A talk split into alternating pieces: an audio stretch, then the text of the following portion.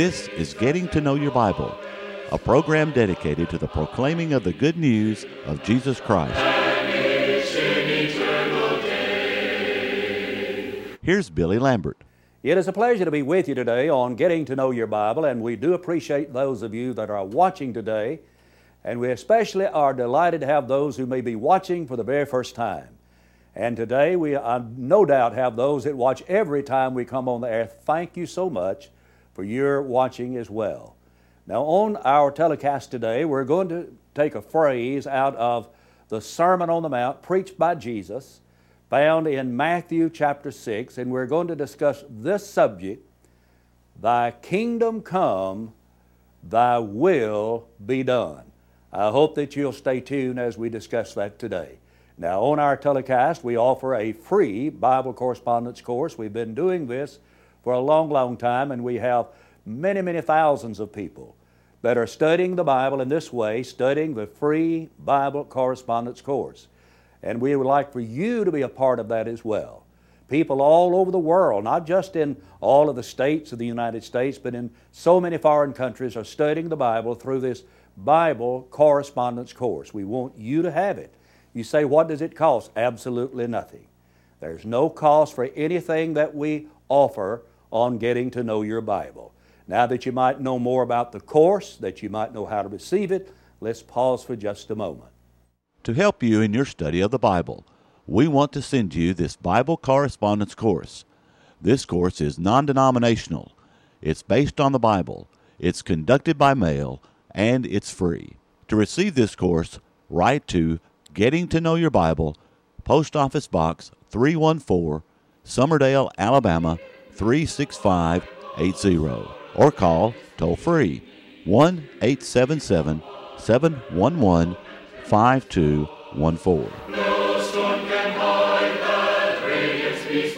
I want to read from Matthew chapter 6 and verse 10 that will serve as the basis for our discussion today. Your kingdom come, your will be done on earth as it is in heaven. Matthew chapters 5, 6, and 7 is what we sometimes refer to as the Sermon on the Mount. This was the occasion when Jesus saw a multitude and he went up on a mountain, and when he was sat or seated, his disciples came to him and he opened his mouth and he taught them. And those three chapters constitute what they, the sermon that Jesus preached on that occasion. Going back before chapter 5, we find that in the third chapter of Matthew, when John the Baptist came preaching in the wilderness of Judea, this is what he said Repent, for the kingdom of heaven is at hand the kingdom of heaven. In Matthew chapter 4 and verse 17, Jesus began to preach, and this is what Jesus said Repent, for the kingdom of heaven is at hand. In Matthew chapter 4 and verse 23, Jesus went about all Galilee, teaching in their synagogues, preaching the gospel of the kingdom, and healing all kinds of sicknesses and all kinds of diseases among the people. Notice what he preached preaching the gospel of the kingdom. And then we come to chapter 5. And in chapter 5, we have the, uh, the Sermon on the Mount preached by our Lord. When the, first of all, in Matthew chapter 5, we have what is referred to as the Beatitudes. And it seems as though the gospel of the kingdom or the kingdom of heaven is the subject matter in Matthew chapters 5, 6, and 7. Notice Matthew chapter 5 and verse 3. Blessed are the poor in spirit, for theirs is the kingdom of heaven. Look in Matthew chapter 5 and verse 10. Blessed are those who are persecuted for righteousness' sake, for theirs is the kingdom of heaven. Notice Matthew chapter 5 and verse 19. Whoever therefore breaks one of the least of these commandments and teaches men so shall be called least in the kingdom of heaven. Notice Matthew chapter 5 and verse number 20. For I say to you that unless your righteousness exceeds the righteousness of the scribes and Pharisees, you will by no means enter into the kingdom of heaven. Then there's Matthew chapter 6 and verse 10. Your kingdom come, your will be done. In Matthew chapter 6 and verse 33, but seek first the kingdom of God. Matthew chapter 7 and verse 21. Not everyone who says to me, Lord, Lord, shall enter the kingdom of heaven. You see, the kingdom of God, the kingdom of heaven, is all the same. It is the gospel of the kingdom, the kingdom of heaven, the kingdom of God that is under consideration in Matthew chapters 5, 6, and 7. And Jesus is giving the characteristics of that kingdom. And so the kingdom of heaven and the kingdom of God are one and the same.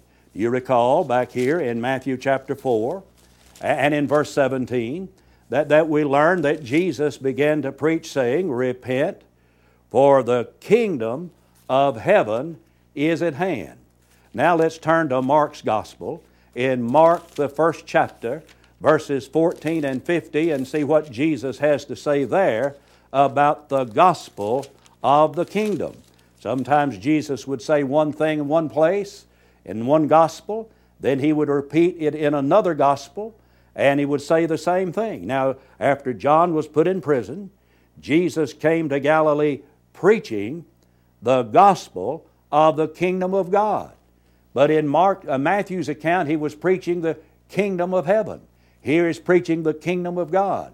So the kingdom of heaven and the kingdom of God are one and the same.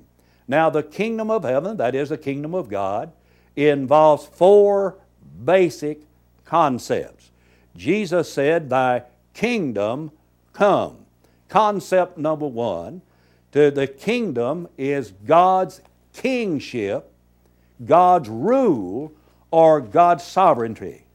You know, to the Jews, the kingdom was an abstract idea, and it was the same with our Lord when He said, Your kingdom come.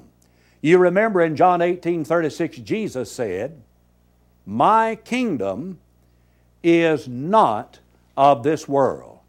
The kingdom of God is where God is allowed to rule and to reign in an individual's heart.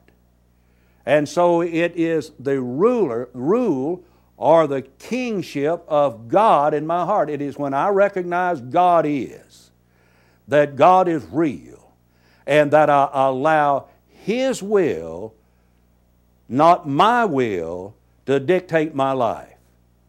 But the kingdom of God, the kingdom of heaven, is also spiritual in nature. As we read in uh, John 18 36, Jesus said, My kingdom is not of this world, and it transcends this world. Jesus said, If my kingdom were of this world, then would my servants fight.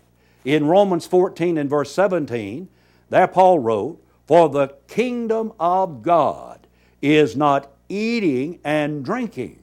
That is, it's not physical in nature, but what is it?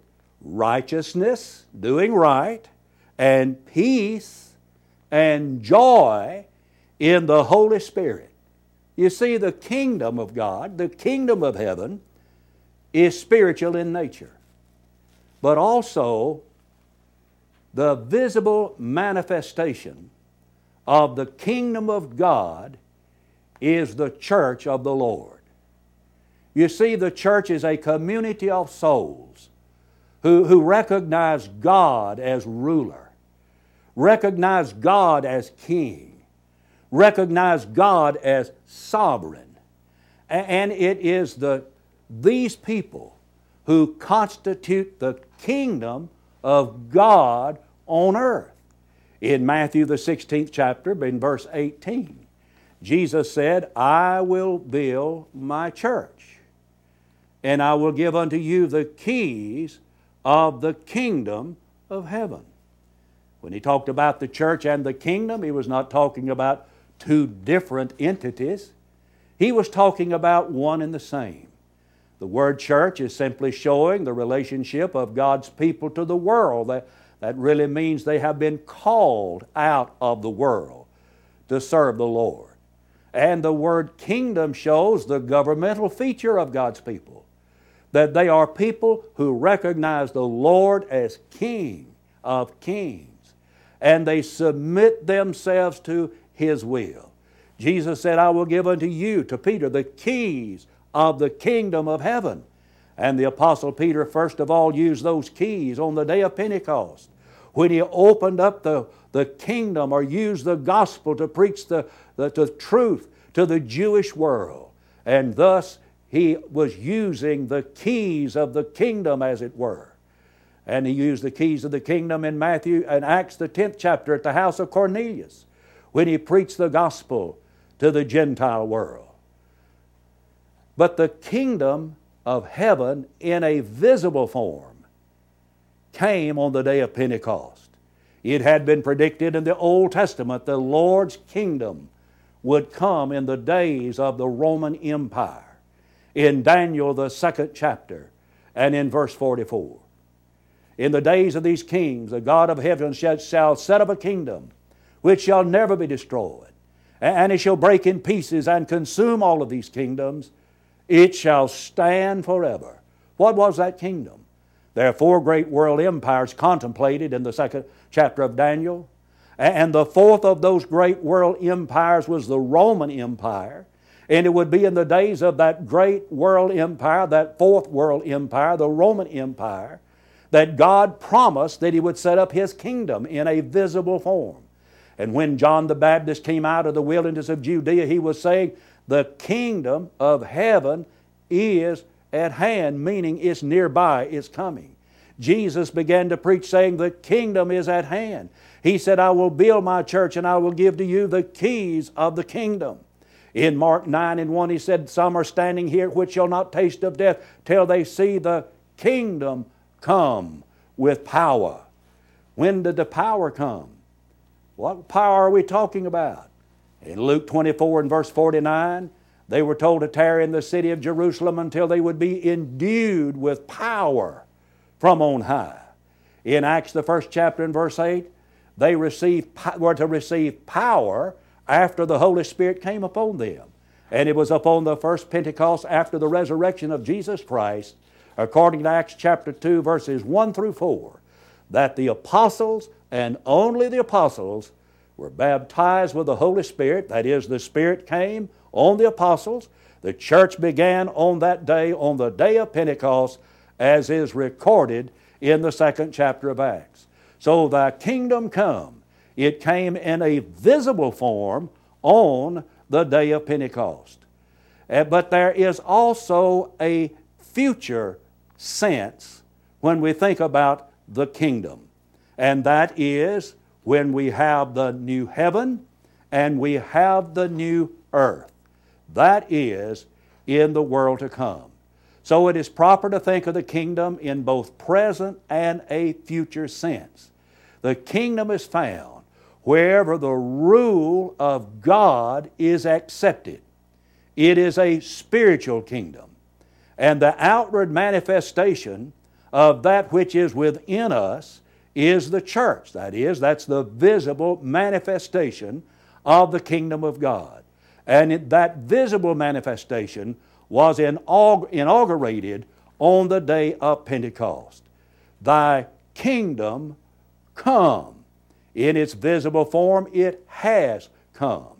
But there is a sense in which we still need to ask that God give us the strength to do His will in our life and accept His rulership in our life. But Jesus said, Thy will be done. You know, that tells me that God has a will. But what does it mean?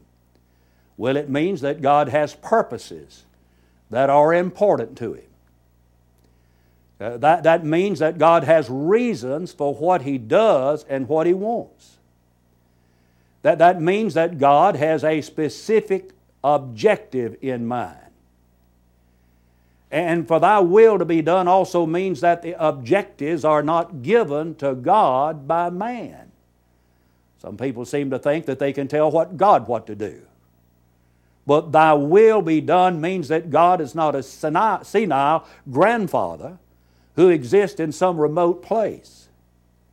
He doesn't need to be told what to think. God is not in some remote place and, and He needs us to do His thinking for Him.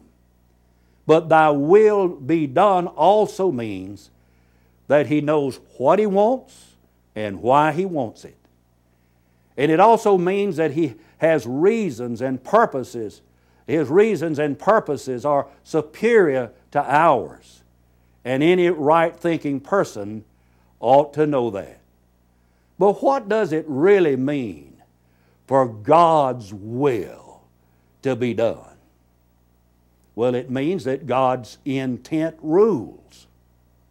Really, I was talking to a preacher friend of mine. Actually, I was talking to Dr. Cecil May, who is the Dean of the V.P. Black College of Bible Studies at Faulkner University. And Dr. May is actively involved in training uh, men to preach the gospel of Christ. And he is a, a scholar, and he is such a kind, gentle man. But I was discussing this passage with Dr. May, and he said, Actually, thy kingdom come, thy will be done, are parallels. That is, they mean the same thing. So, what does it mean for God's will to be done? It means that God's intent rules, that God is the ruler of my life. It also means that His purposes determine the course and the direction for those who serve Him. In Revelation 22 14, the Bible says, Blessed are those that do His commandments, that they may have a right to the tree of life. It's not people that think about it and have good intentions, it's people that serve Him. What does it mean for God's will, though, to be done in heaven? He says, Thy will be done on earth as it is in heaven. So, what does it mean for God's will to be done in heaven? Well, God is held in absolute honor and reverence in heaven. His purposes are fulfilled without resistance. There's no angel going to say to the Lord, Well, we'll think about it, and I'll let you know later. You see, His will is done in con- con- total, complete submission without any question at all. But what does it mean for God's will to be done on earth? If that's what it means for God's will to be done in heaven, well, what does it mean for God's will to be done on earth? Well, for God's will to be done, uh, be done on earth means that mankind would hold God in absolute honor and reverence. I wish that I could come to believe and accept the fact that all people everywhere hold God in absolute honor and reverence. But I'm reminded of a passage in Romans, the third chapter, and verse 18. There is no fear of God before their eyes. And so, not all people hold God in honor and reverence. But if His will is done on earth, that means that those on earth are to honor Him and to respect Him and to fear Him and to reverence Him. And for His will to be done on earth also means that mankind would fulfill God's desires without any kind of resistance. We're not going to offer excuses. We're not going to, to try to delay doing the will of God. And for God's will to be done on earth also means that, that mankind would do God's will completely through total submission. And when I think of one who did that, I think of Jesus. Thy, will, thy kingdom come, thy will be done on earth as it is in heaven. Well, now someone may say, well, now, Billy, that's not very possible. Well, you, I would ask you, why is it not possible? Well, someone would say, well, there were too many that would never submit themselves to God's will. Men are going to seek their own will. Well, let me ask you a question. Does that mean that God's will can never be done on earth? Now, if the whole world should decide not to do God's will, does that mean that it cannot be done? I'd suggest to you that it was done on earth once, at least once. God's will was done on earth in the life of Jesus Christ. I want to call your attention to some passages. I want to go first of all to John, the fourth chapter, and in verse number 34, where Jesus said, My meat, my meat is to do the will of Him who sent me and to finish His work. Turn to John, the fifth chapter, and verse number 30. In John chapter 5 and 30, Jesus said, I can of myself do nothing. As I hear I judge, and my judgment is righteous, because I do not seek my own will. I do not seek my own will, but the will of the Father who sent me. So Jesus said, I want to do the will of my Father. Now turn to John, the sixth chapter, verse 38. For I have come down from heaven, not to do my own will, but the will of Him who sent me. He came why? To do the will of the Father. Now in John, the ninth chapter, and in verse number 4, Jesus is on this same topic. And he says, I must works, work the works of him who sent me while it is day. So Jesus came to do the Father's will. And so you remember in the Garden of Eden, I mean the Garden of Gethsemane, when Jesus was prostrate on the ground and he was praying, he prayed, Not my will, but thine be done. Jesus is a perfect example of an individual who did on earth the will of God even as it is in heaven. And Jesus emphasized the need to do the will of God. For example, in, in Matthew 7 in verse 21, Jesus there said, Not every one that says, Lord, Lord, will enter the kingdom of heaven, but he who does the will of my Father which is in heaven. And then in John chapter 7 and verse 17, if anyone wills to do his will, wills to do his will, wants to do his will, desires to do his will, he shall know concerning the doctrine whether it is from God or whether I speak on my own authority. For if a man wants to do the will of God, I submit to you, he can do the will of God. So there's at least one time God's will was done on earth as it was in heaven. Now we need a clear understanding of God's will in our lives. It's, it was God's will that, that gave us spiritual existence. There's a passage in the book of James, chapter 1, verse 18, where, where the writer says, Of his own will he brought us forth by the word of truth. So it's the will of God, the Bible, the, the truth of God, that gives us our spiritual existence. And the moment we perceive God's will in a given matter, that perception determines what we should be doing we should consider God's will in every matter in our lives. There are some questions, I think, that will help us consider God's will. Think about this question. We have a decision to make. Ask the question How does this choice affect God's purposes? Or, how will this allow me to function for God as I should? Or how will this affect His kingdom? How, how will this affect my influence? Will this place me in rebellion to God? We exist for one reason, and that is to seek and to submit to God's will. Solomon in the book of Ecclesiastes put it like this Fear God and keep His commandments, that is His will. For this is the whole duty of man. But in practical terms, what does that mean? It means that I want to grow where He wants me to grow. I want to change where He wants me to change. I want to learn what He wants me to learn. I want to cease being what He does not want me to be. And I want to become what He wants me to be. Are you doing the will of God in your life?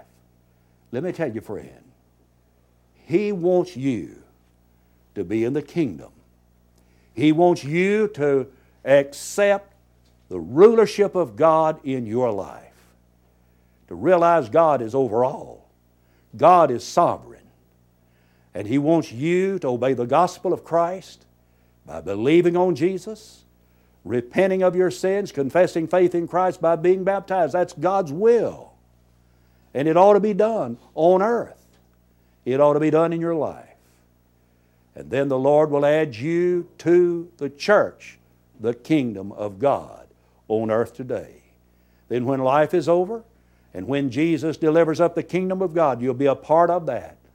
And you will be there, in the new heaven and new earth, on the other side of life's great divide. What a blessed thing it is to know that God loved us so much that He made every provision for us now and forever. I want to thank you for watching today. And until we meet again, may the Lord bless you and keep you, is my prayer. Give